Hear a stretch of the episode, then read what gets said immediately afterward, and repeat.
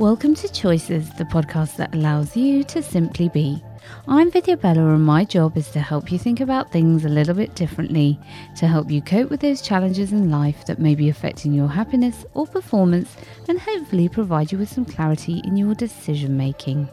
Today, I wanted to talk about the importance of words.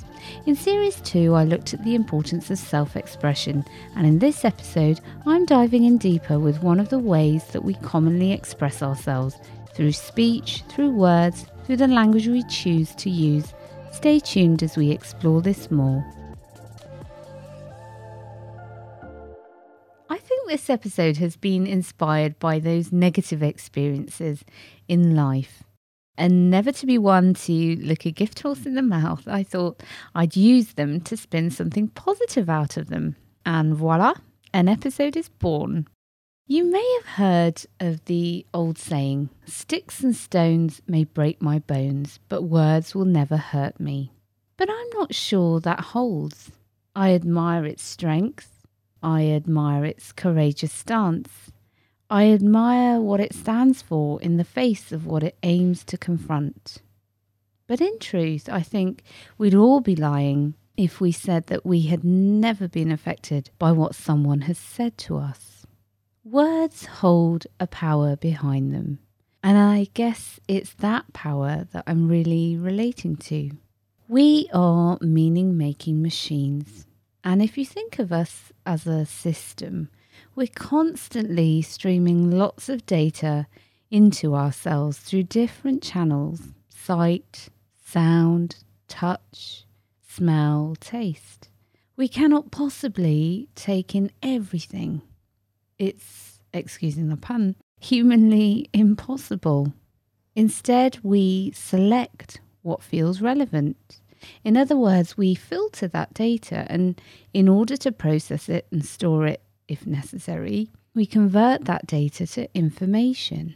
Information has relevance, it has meaning, it has context. Of course, that process of converting data into information is happening at nanosecond speeds.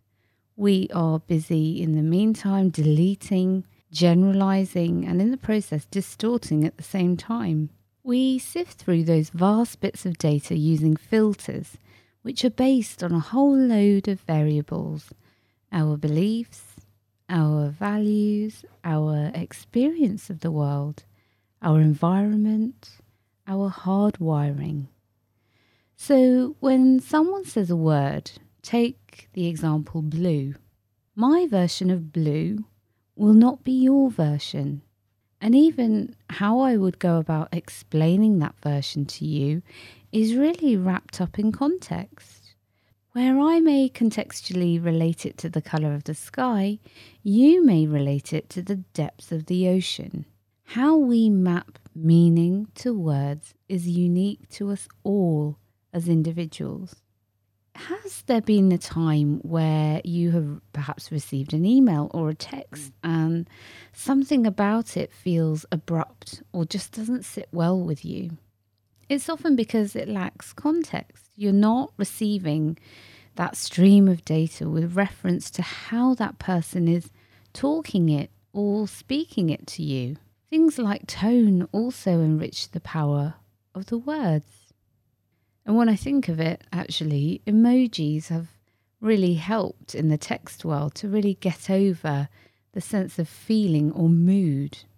So, circling back to that original phrase sticks and stones may break my bones, but words can never hurt me. We can think of bullying or verbal, emotional, racist, or sexist taunts or abuse. The power for the offenders is in the words, irrespective of context. Sometimes it's overt. Words are used to hurt, to be purposefully unkind. And both parties, perpetrators and recipients, have a mutual understanding of the essence of the words spoken and received. Name calling, just that one example. But sometimes it's more covert than that, when someone's sense of reality is challenged. For example, you may recollect something and the other person says, I don't know what you're talking about. I think you just made that up from nowhere. Even though you know that, in essence, you're recalling the truth. Whichever, overt or covert, a person on the receiving end of unkind words may feel confused and inclined to second guess themselves and their version of reality. They may question if they're being too sensitive. They may become withdrawn and socially distant. They may begin to question their whole self worth, their own value, and what they stand for. It would be all too easy to take the stance that things should be brushed off or ignored and attribute it all to a sense of ignorance and feeling that a tougher, stronger approach is required to fend off unkind commentary. But it's just not that simple. It's actually about a deeper thing, a, a collective healing that humanity has to answer to. There is so much pain in this world of different degrees, of different kinds. And I think I mentioned in series one, in episode 11, I think, on mentally healthy, that so much of that pain arises from war and is just passed on through generations. Indeed, when unkind words are spoken, we feel attacked and we feel the need to defend. It isn't an accident that these words in our diction are used to express these notions that we may embody. So, how do we begin to heal? Each of us, even if we feel there's nothing to heal, and that we are actually already speaking and communicating kindly through our words. Well, we continue to, or begin to, talk kindly, or to observe silences without feeling the need to fill the space. Both are a bit like putting a picture frame around a picture. You're contextualizing your words in a frame of kindness, and you're giving that whole picture some space around it to really observe and to enjoy. So I thought I'd end today with a mindful moment for this week. Take three slow, gentle breaths.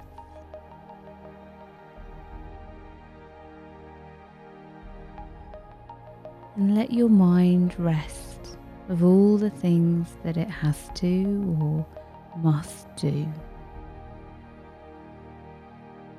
Come to your now, this moment. Imagine inside of you a cup, a big, beautiful cup. When we feel good, our cup is full, overflowing, in fact. We are feeling plentiful and abundant.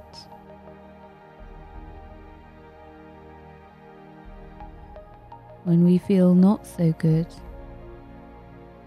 our cup is running on low, depleting, running on empty.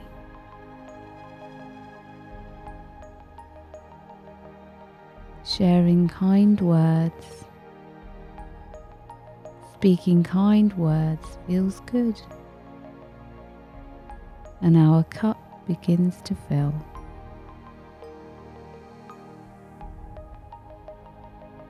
It begins to fill other cups too.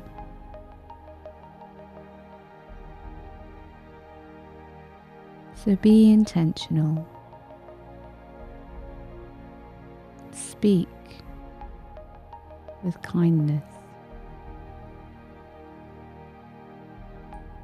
Speak with kindness to yourself. Speak with kindness to others. And so, with that intention, be present, be now. When you're ready, you can open your eyes and go with a kind heart. I'll catch you next week. Thank you for listening to this week's episode of the Choices Podcast. Please don't forget to like, follow, and share. Feel free to email me at choices at vividoutcomes.co.uk with any thoughts. I'll catch you next week.